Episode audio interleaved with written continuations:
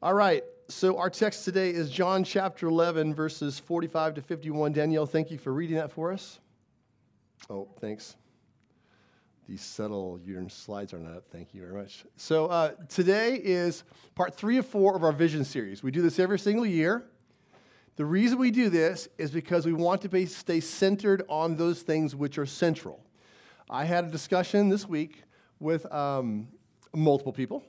so the, the, the, party shall remain anonymous, and probably someone you haven't met who uh, is a person that was really, really caught up in what I would call um, um, trivial things. There's, there's really great points. In fact, I have, I have a really great person I love to death.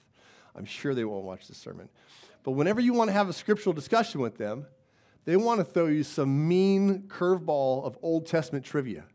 You know, the 11th son of Israel, right? Like, oh, ah, you know, like, uh, where is Ephraim located at? Ah, ah. You know, these kind of things. And, and so, uh, what, what can be tricky is that sometimes because the Bible is thick, we, we can say, all right, I want to understand it or know it, and then we dive deep into, into trivial things. But here's the nice piece all through the Old Testament, and New Testament, God is making clear things that are central and primary, things that are the, the bones that everything hangs off of. He uses words like the first and greatest. This is the first and greatest commandment. And then if we don't notice that, he says, on these things hang all the law and prophets. So those are, those are telltale signs saying this is really important. And this is what we understand first and, and understand other things by. Uh, time and time again, when we come to the topic of Christ, we see through the Old Testament and New Testament, Christ is central. He is how we understand everything out of the scriptures. And so for Vision Week for us, Vision Month, it's our time for us as a church to recenter ourselves. We want to recenter ourselves as pastors, as leaders of the church. We want to reset ourselves as everyone who's part of the church. And so that's why we do it. First week, we started out the gospel. And the gospel is not only simply the way all people would come to know Jesus, the gospel being this, the great message of, of God in the Old Testament and New Testament, that though God made us, we all ran away from him. And we are in darkness and broken and separated. We are both guilty of our sin and we are victimized and that we are under the power of Satan. But then Christ comes. Christ comes and tells us that we are in dire straits, tells us that we can't self fix, tells us that we can actually be forgiven of that and be brought back to God. And so he tells us about that, and then he marches himself to die on the cross and rise again, doing the thing that was needed to be done in order to give us that, because he just couldn't bro us a moral mulligan. Okay? So he actually died and rose again to give us the opportunity to not simply escape death, but to escape death living, separation from God, uh, now to be close to him, to know him, and to shocker of them all in the New Testament, to not only be with God, but actually be adopted as a son or daughter by God. That's it. So you go from A option, darkness, separated from God, B, a very child of God. So the gospel is how we become that. There is a promise. Whoever calls upon his name shall be saved. Not whoever cleans themselves up, whoever trims up their addictions, whoever gets smarty, rich, nice, but those who call upon the Lord. He came to save sinners like me and like you. And so that is the gospel. But the gospel is not only simply the way that we come to know Christ, it is the unfolding grid over how we see all things. It is how things actually are. And so we see all of life through the grid of the gospel. That was work week one. Week number two, then, is because he's come to us and he's made us sons and daughters, we are not made a daughter and put in a mason jar with a lid on it and just pickled and put over here as like just like a bunch of specimens of sons and daughters. He brings us into this great, great family that he loves dearly. Loves dearly and was purchased by the blood of his son, Jesus Christ.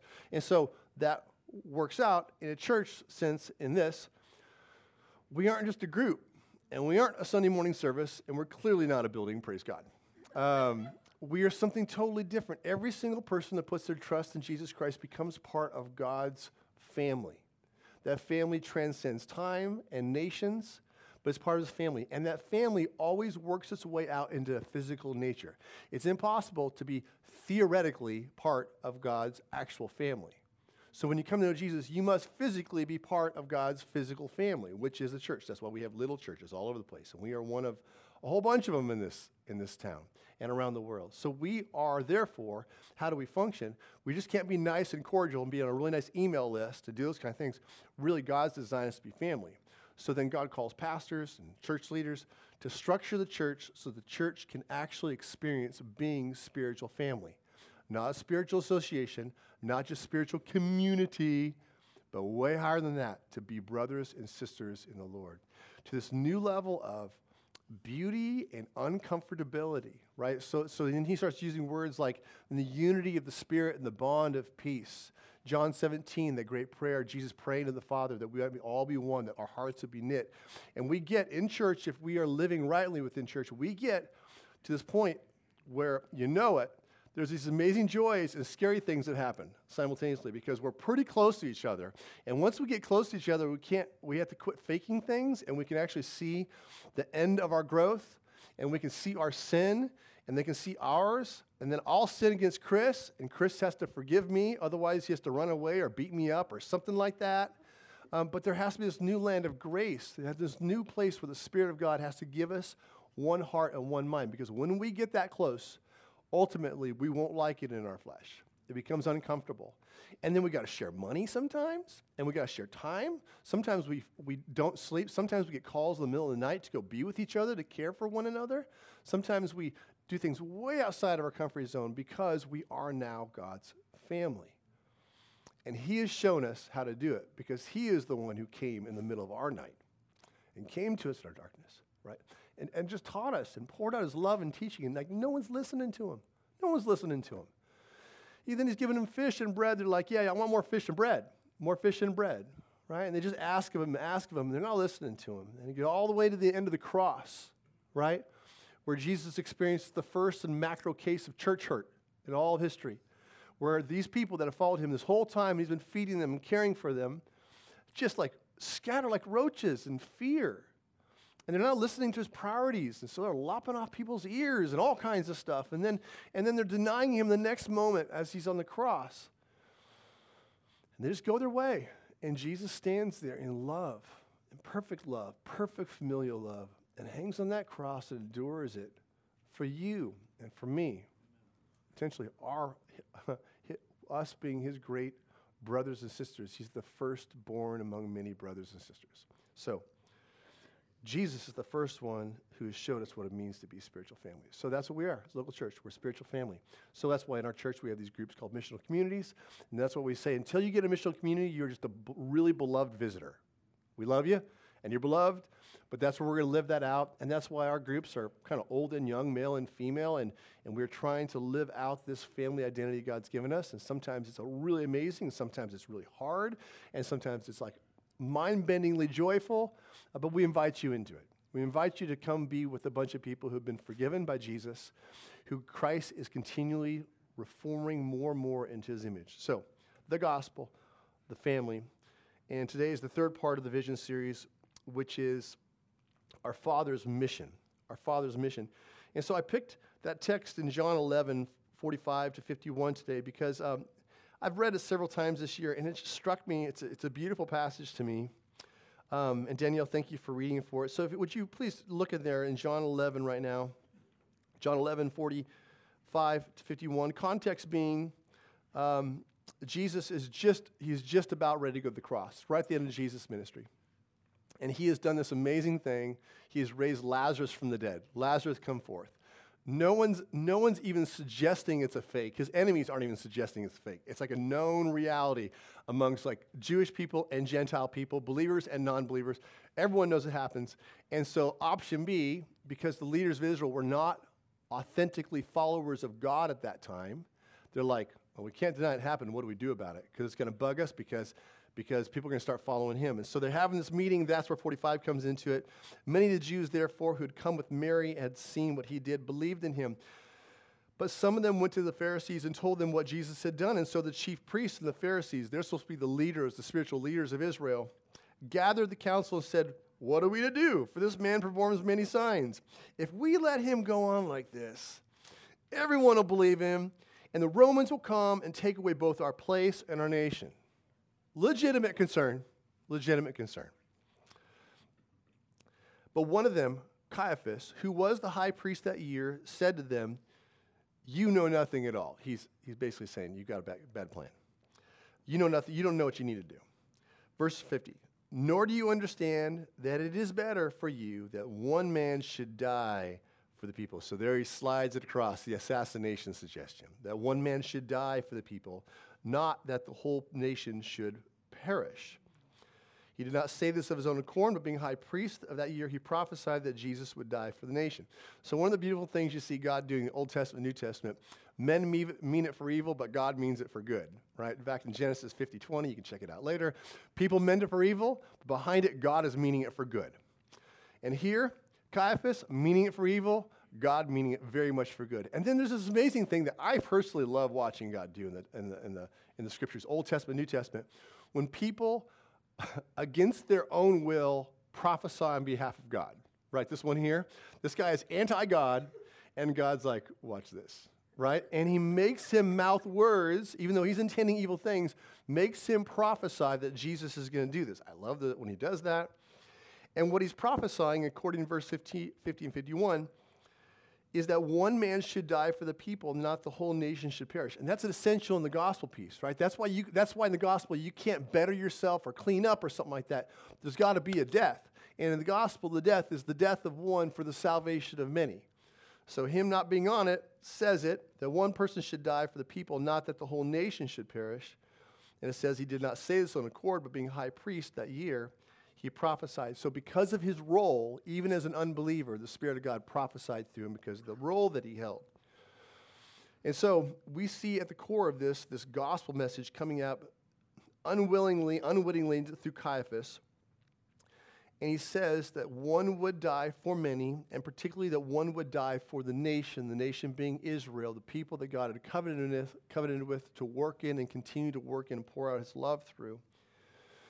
And then he says what he's doing with them is that he is gathering into one the children of God. So listen, listen to the prophecy of the Spirit of God through Caiaphas that one dies for many.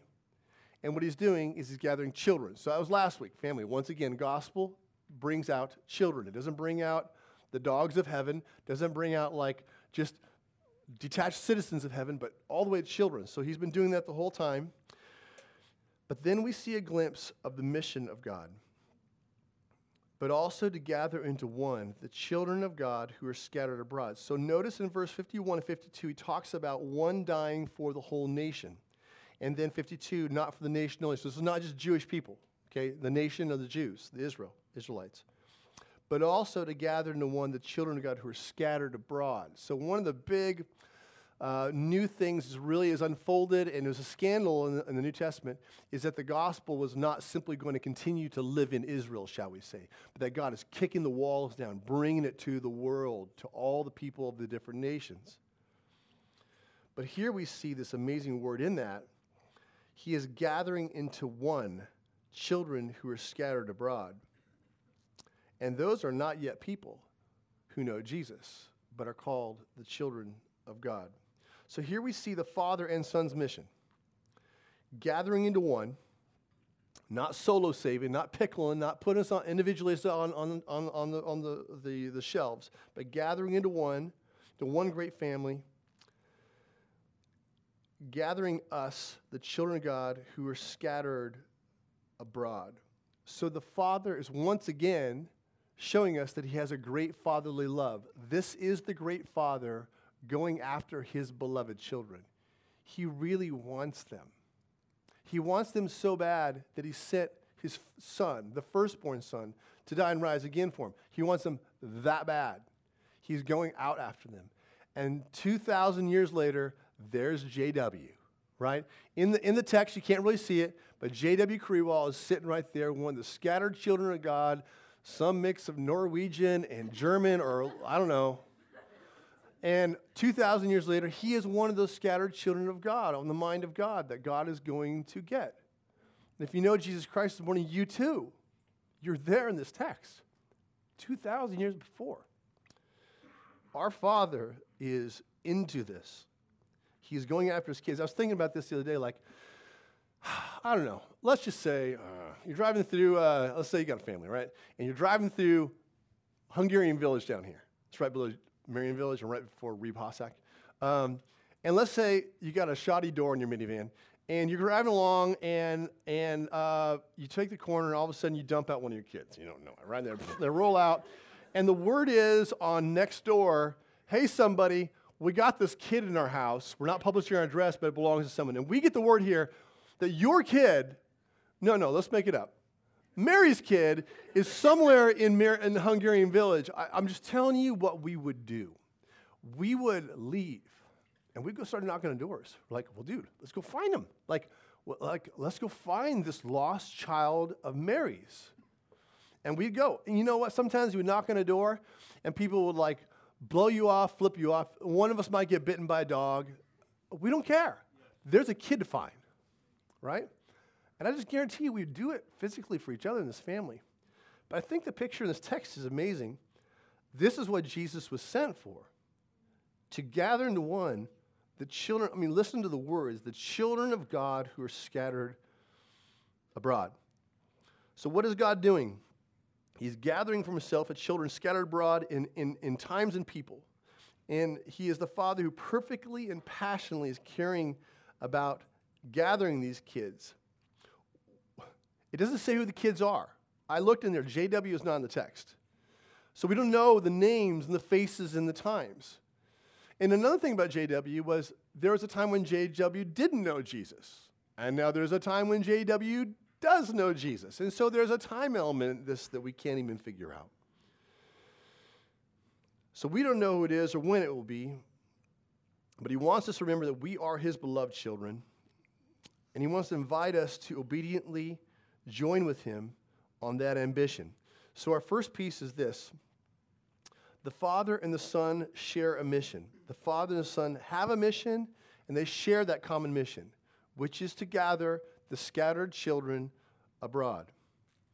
Number two, Jesus has given us a part in their mission. So, since this is a vision Sunday, I'm not going to just stick in one text. I'm going to, move around a little bit. I'm going to ask you to turn your Bibles now. I'm going to ask you to turn two times, okay, or scroll, whatever you're going to do. Um, go to Acts chapter 1, verse 8. Acts chapter 1, verse 8. Fifth book in the New Testament, written by Luke. Picks up, it's kind of like Luke part 2. In Acts chapter 1, verse 8, all right, I, my words here, and I apologize to on our Spanish notes back there. I, I discovered today, so when we were at our notes, we also copied them in Spanish uh, for the Murado family. And uh, I noticed, I learned something in Spanish today that the word for grand and great are the same words. We have grand and great in English, but I think they're both like the same word in Spanish. So, anyway, my notes don't make sense over there. Sorry about that. Noun. Um, so, first one here is what I call the Grand Commission. We have the Great Commission. Most of us know about that, but here's the Grand Commission Acts 1 8. I call it the Grand Commission because it alliterates well. Thank you, John Hansel. All right, uh, Acts 1 8. These are Jesus' words right before he like flies off in the sky. But you will receive power when the Holy Spirit has come upon you, and you will be my witnesses in Jerusalem and Judea and Samaria and to the other ends of the earth. Sorry to say utter there, my old, old version I memorized. So Jesus is telling his followers there, this is his last words before he literally flies off. You're going to be my witnesses. I'm commissioning you, like and I, what I want to help you, I want to help you do is I want, I want to help you think through motivation today when we talk about the mission of Jesus. Like Jesus stands there and goes, I'm calling you to be my witnesses. You're going to testify about me. Tells to these people here, standing here, right, the disciples and those around him. You're going to be my witness when the Spirit comes upon you, and you're going to be in Jerusalem. So where this is spoken of, this is concentric circles, like where you're at right now, then the zone around you, the zone around you, and the last zone is Ohio the uttermost parts of the earth. Okay? It is from here, right? We literally are in that zone, okay? So we're in the fourth ring on this text here. So you're to be my witnesses. So you're to go testify about me. You're to go speak about me. That's the way he describes it. You're going to be my witness, witness to who I am and what I did. Look then, Matthew 28, verses 18 to 20. First book in the New Testament, Matthew 28, 18 to 20. And that's the last flip flip I'm going to do today. So in case you're getting blisters on your fingers already. Um, it's okay.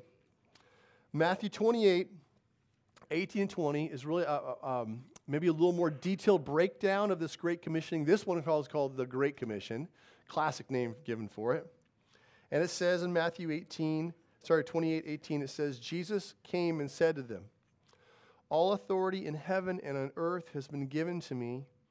Go therefore and make disciples of all nations, baptizing them in the name of the Father and of the Son and of the Holy Spirit, teaching them to observe all that I have commanded you. And behold, I'm with you always, even to the end of the age. So, how do you, how do, you do it? How, how do you be his witness? Well, he says the way you do it here is you make disciples of them. So, when you're witnessing of Jesus, some people are going to go, Yes. Whole bunch are going to go, No. But some are going to say yes. So, what do you do with the yesers? He says, Don't like just high five them and go. Uh, don't stuff them in a church service. Make disciples of them. Like, help them understand and know me. So, and, and the, what you do, how you, there's kind of three ways here that you actually do that. Number one, you got to go to them. Uh, don't just sit there sipping your coffee and say, God, just bring them all to me. There, there is a us going to them that's there, right? We go out. And number two, then, we teach them, we baptize them. So when a person hears of Christ, we baptize them and they trust him. We take them. We, Daniel did it a couple weeks ago. We do it in our fancy horse trough right here, where a person says, I'm all in. I've trusted in Jesus. I'm a sinner saved by God's grace. Know me as belonging to Christ. Boom, we baptize you in the water. And the third thing it says there in verse 20 is teaching them to observe all that I've commanded you. So this is ongoing discipleship, where it is that gospel worldview. You're helping them see life through the lens of the gospel, which means following the amazing, wonderful, spotless, wise, loving, merciful King Jesus. To live as a citizen of the perfect King, to really follow him from the heart and to live in all the joys of that. And then he finishes off and says, And I'm going to be with you always, even in the end of the age. So I'm not sending you out there by yourself. I'll be with you. I'll go with you. Now, later on, we understand this through the sending of the Spirit, the Spirit be with us. You're not going to ever see Jesus show up in the coffee shop next to you, but the Spirit of God, better yet, in Jesus' own words, better yet than Jesus sitting next to you in the coffee shop, is the Spirit of God being in you. It is more helpful for you to have the Spirit in you than Jesus being next to you by his own design right now. So, how do we make how do we be his witnesses? We do it by making disciples. And how do we do that? We go to them. Number two, baptize them. Three, teaching them. This ongoing process, right, of helping them understand what it means to live as God's son or daughter, and then equipping them to be on that mission. So, what I want to point out here, and, and maybe this is where I want to um, maybe extract out of your mind a little bit what the idea of mission is. So, if you are a Christian here this morning, you're probably, this is not new to you, the idea that there is a mission that you're connected to it. But I think often for us, when we think of the mission of Jesus, we think that it is, a, it is first a compassion motivated mission and then a cause motivated mission. But in the text of the New Testament, the mission of Jesus is first rather a savior motivated mission and then a compassion motivated mission. The reason mission is important is not first and foremost because my friends and my family and my neighbors have a horrible future ahead of them based upon a, a not so great life that they're going to live for five years or 20 more years. There's rightful compassion for that, but the leading charge of mission in the New Testament is seeing our Father and seeing His heart. Our Father has children He's going after. Our Savior then has called us to be His witnesses. Our Savior has then commissioned us to make disciples of people. God Himself is our first motivation. Second of all, compassion for hearts. It's really helpful to have the first and the second. To have the first and second. Don't ignore the second. Don't ignore the first. Keep the first, then the second. Because as we are resting in Jesus and experiencing Him more and more, realizing day after day the amazing graces and goodnesses of what it means to sit under Jesus who's never wrong, who never lies, who never miscalculates or overestimates the value of suffering now for great pleasures forevermore we taste greater and greater of those joys. And for those of us in this room that know Jesus, if you think about it, the sweetest things you've ever tasted in this life are the things that are directly connected to the heart and the teachings of Jesus. and the works of Jesus in the lives around us, they are the sweetest things that we have ever tasted. And those other things that we've chased up and down in this world and just stupid sin or overindulgence, going in for seconds, thirds, and fourths on blessings that aren't really ours, um, this doesn't satisfy. It doesn't satisfy us at all. So as we look to Him, and we've found him delightful and wonderful. And we found that Father to be a Father of mercy and of love and keeps forgiving us, even though, I mean, aren't you an idiot? Because I'm an idiot. Like, and as much as we're idiots, forgiveness and grace abounding and abundance and doesn't give up on us and doesn't give up on us is, is frankly beautiful. That's why sometimes when you sing the songs, like you get choked up a little bit because you're reading those, those words and you're saying his mercy is more, and you're reading those words about him not giving up on you and nothing being able to pry you out of his hands. And it's wonderful. It's, it's flat out wonderful. So as you look to him, we find him wonderful, and then we find that wonderful Father saying, All right, this is what I'm doing. This is what the Son's doing. And the Son says, Okay, and I'm inviting you in on this. You're going to be part of this because you're going to be my witnesses, and you're going to take the people that say yes, and you're going to br- make disciples out of them there's a beautiful thing we're brought into that. And then, third, because of the compassion of the need of the people around us that we saw in Jesus and we see even in Paul in a second. So, our third piece today is this the mission is not intuitive. And so, this is what I, I, I wanted to, first key thing I want to throw out this is I think so often when we consider the mission of Jesus, we have some really scatty thoughts about it. Um, we forget the gospel. We're going to think we're going to earn our keep by sharing the gospel with people or something, or some dreadful mission that we have to do, or that you think actually the conversion of souls is something you can do. There's all kinds of things that we have in places that aren't really what the mission is. And then number two, when we think about having a heart for the mission, we usually think often think of compassion for the lost as the primary.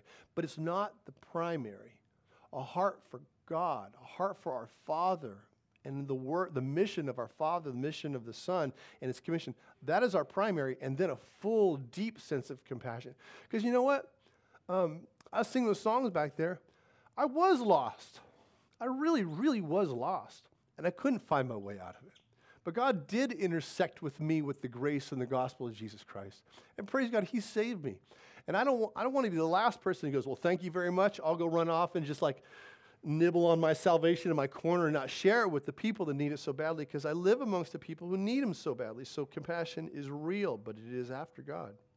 Our third piece here is mission is a non intuitive. And I just have a few points here to, to pull out and show that I think might be helpful to you as we go out. Number one, um, these are unique things in the mission of God. Number one, alignment in the, in the midst of personal mess. Alignment in the midst of personal mess. He will, God will remind us again and again who we are in Christ, affirm his love for us, and pull us into his heart, into his mind through the word. Because, because, you know, if you might have noticed, often your heart is not into the very mission of God. The mission of God is why God made the whole universe and Jesus came and died, rose again, and why you haven't been sucked off the planet when you came to know God. There is this ongoing mission that God really cares about and the Son really cares about. And we often stray from that. We forget it we're into the American dream or whatever dream you happen to have in your head, but we're out there versus this mission. And God graciously reminds us, like, members, I bought you, I made you, I love you, you're my son, my daughter. And He loves us enough to bring our hearts and our minds back onto point through days like this, even as we read the scriptures every day. So He will bring our hearts back into alignment, remembering His great love for us and remembering our purpose for the world. We see this in John 12, verse 26 him saying this If anyone serves me, he must follow me, and where I am, there will be my servant also. If anyone serves me, the Father will honor him. If we're going to be with the Father, our heart's going to be aligned with his.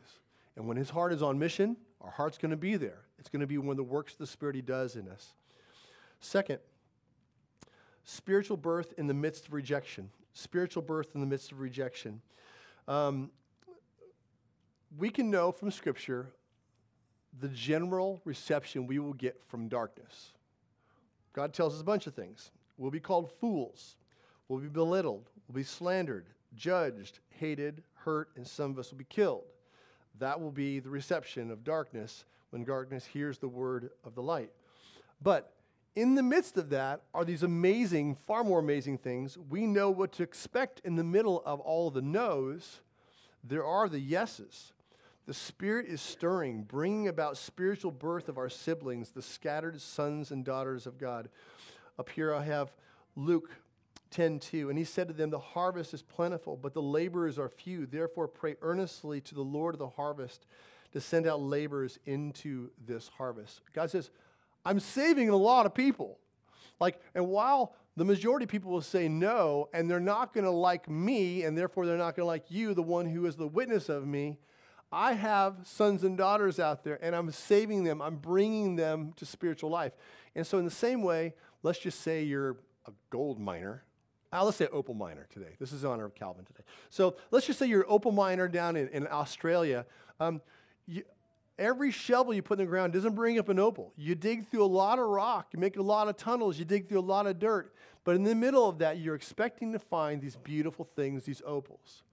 And so, as the message of God comes out by, from us as witnesses of Christ, we will find dirt, dirt, dirt, dirt, dirt, opal.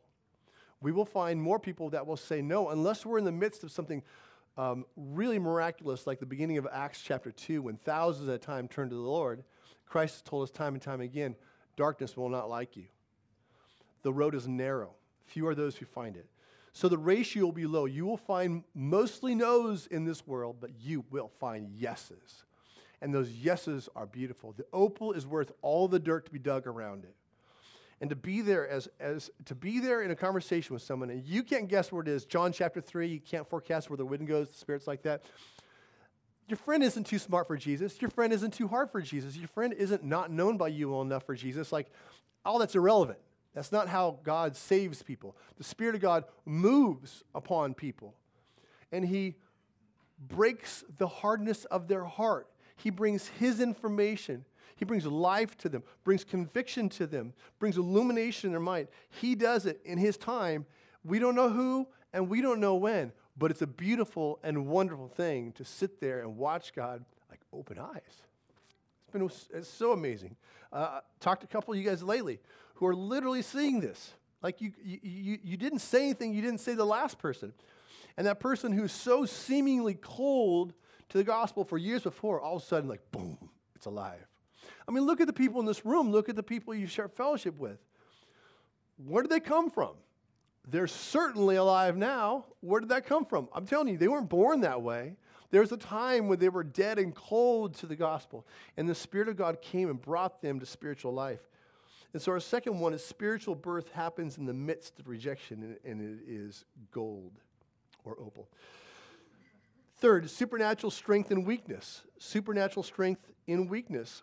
The hearts you encounter are unbreakable absolutely unbreakable by human means. You can't be nice enough to them, you can't buy them enough coffee, you can't make that social connection earn the right to speak in their life. Puppycock. Like, you can't do this. You are utterly unable to break a human heart, to love a human heart towards Jesus. But, my friends, you roll with far, far more than human means with you. The Spirit of God's in you. Your human means will never be able to save one soul the saddest, most lonely, hungry, uneducated three year old, you cannot win their heart. But God can, and He is absolutely unhindered when He moves.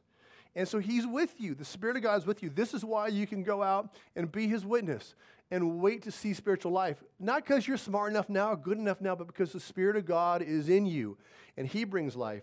You're way too weak. You aren't rolling with mere human means anymore he says a couple things like this. We saw this in Matthew 28. Lo, I am, I am with you. I'm with you even to the end of the age. And remembering back at our text in Acts 1 8, he says, And you will receive power when the Holy Spirit has come upon you. The Holy Spirit comes to us and dwells in us when we come to know Jesus, and that Spirit is there to help us and to do his great work through us. My fourth piece is this massive joys over deep hurts. Massive joys over deep hurts. Okay, so here's the deal it'll hurt when people say no.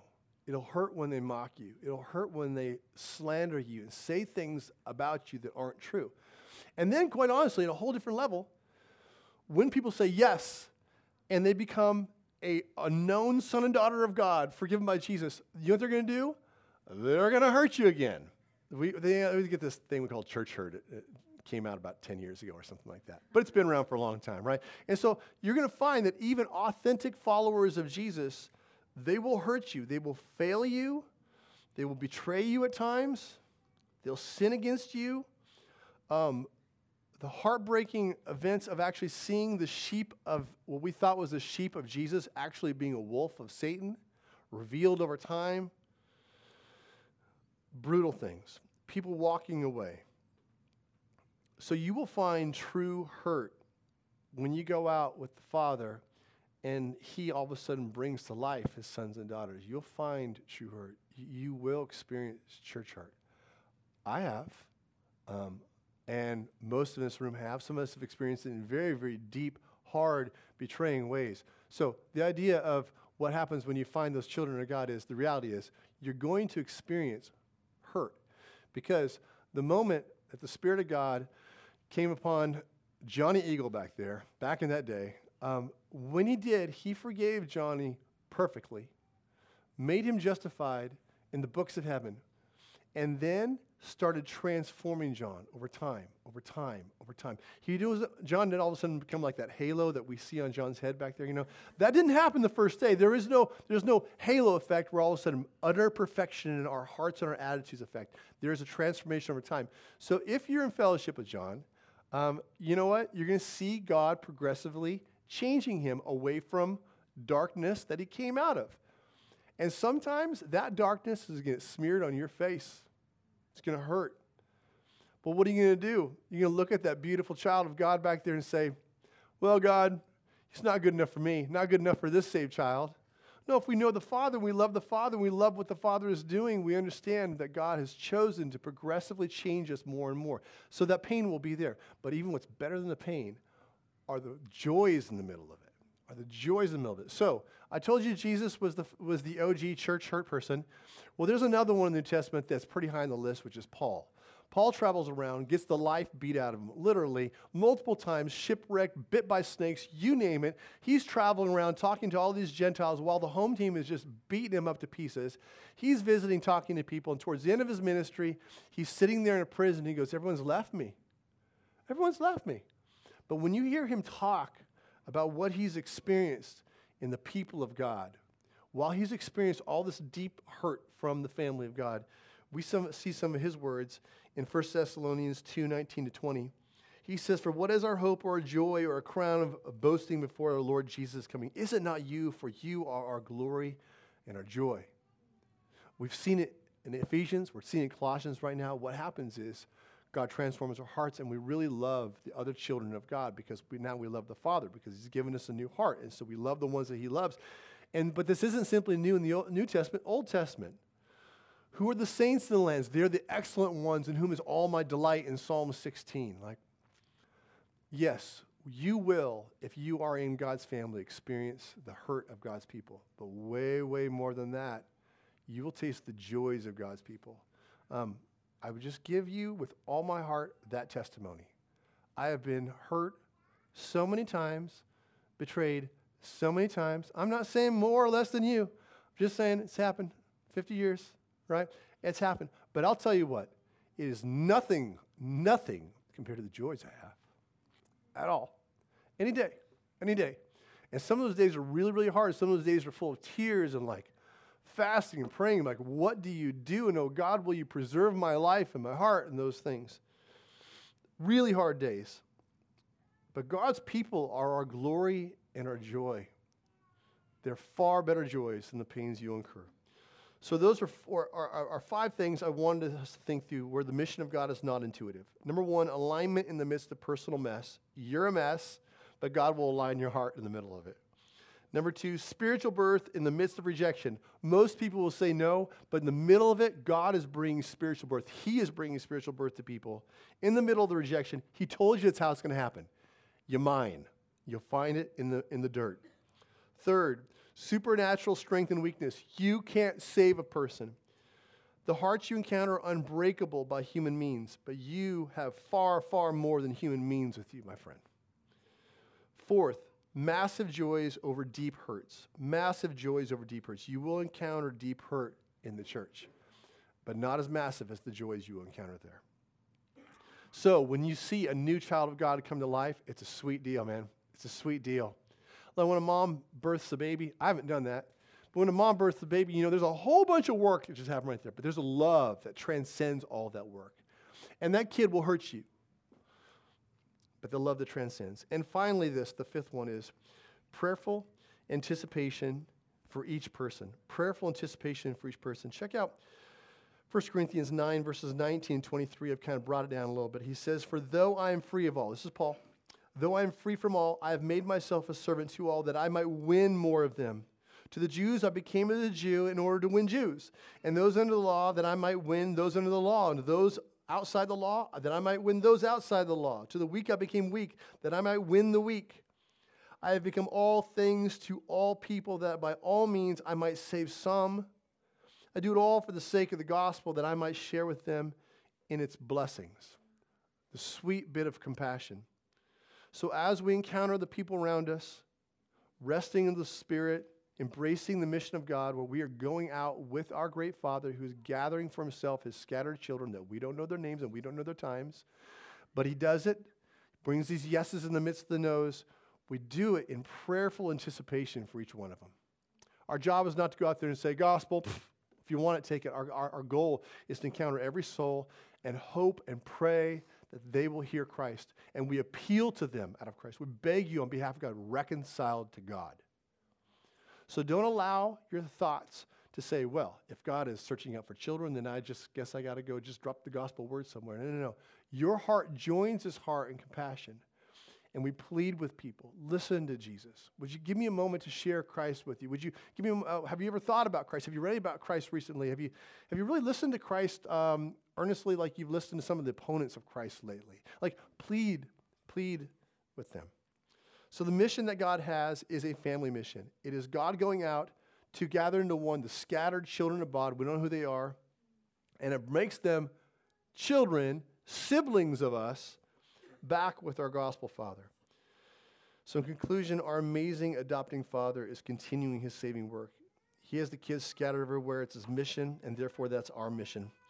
Don't live in the empty and waste of being divorced from our Father's mission, or think that mission is some kind of lonely, awkward, or powerless sales obligation. God is going out on it. He has invited us to come along with it. He's commissioned us to come along with it. He's told us our part in it, to go with the message, to pray our hearts out in compassion and hope. And for those that say yes, to disciple them, to let them understand their rights and privileges as sons and daughters of God and all the promises found in Jesus, and equip them and get them ready to enter the world that God has put them in so they might do the same thing. Having been loved by such an amazing, amazing, proactive, seeking Father and Savior, let us go out with them to find our new brothers and sisters in Jesus. Let's pray.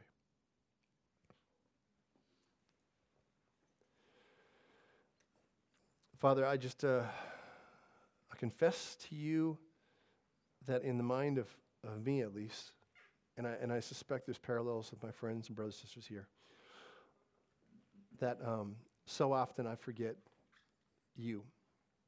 And then so often I just use you for what I might gain off of you, not really listening to your heart. I empty out my heart, but I don't listen to your heart being emptied out just confess it's true, Father. And I thank you that you've not taken your love from me in that. I thank you that you've realigned, you keep realigning my heart in that. And I thank you there's been so many times, Lord, where you've put the mission in front of me and given me joy to step into it and made the ways clear and the conversations clear. Um, you've saved souls for my eyes, Father. It's been amazing. But I pray for us, Father, that you would please help us.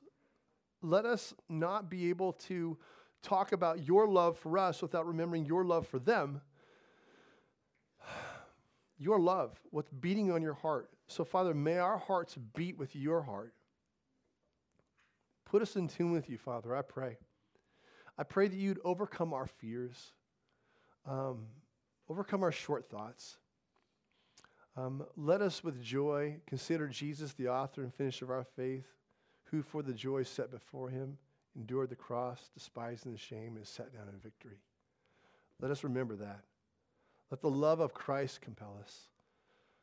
Let the love of the Father compel us. So, Father, capture our hearts and move us. give us eyes to see the world around us that so badly needs you. Let us not live in weakness, um, thinking that they are too strong or we are too weak, things that are obviously true already, Lord, but may our hearts be drawn to you and the power of your Spirit and the proactivity of your heart. Father, you are not the retired Father. You're not the retired Savior. You are the active Father and Savior. And you are currently gathering your children. So, Lord, give us energy and joy to like look for it and to want to be a part of it and delight in it. Father, I pray that you would bring those opportunities for every one of my brothers and sisters here. Lord, let them see you saving people. Let them notice you stirring in the hearts of those that don't know you. Um, and let them see it and recognize it and take joy in it. Stoke their confidence in what you're doing, Father, please. I pray that for all of us. Make your way clear for us about how you want us to go out. Let us not be hindered by fear. Father, we love you and we thank you so much that you are our Father. We thank you so much that you've come to us in our darkness and you opened our eyes and you paid for our sin and you've given us your spirit and you've grown us and you have filled us with joys and given us each other. Thank you for being so good. Jesus, we also celebrate in communion in the next few moments that you did this saving work for us through your death on the cross. And you have made your great promise and covenant with us, Lord, that you won't leave us that you have given us your spirit. And we now get to rule and reign with you forever. So please, pull our hearts together as we celebrate this in song and communion now. We love you. Thank you so much for loving us. In Christ's name.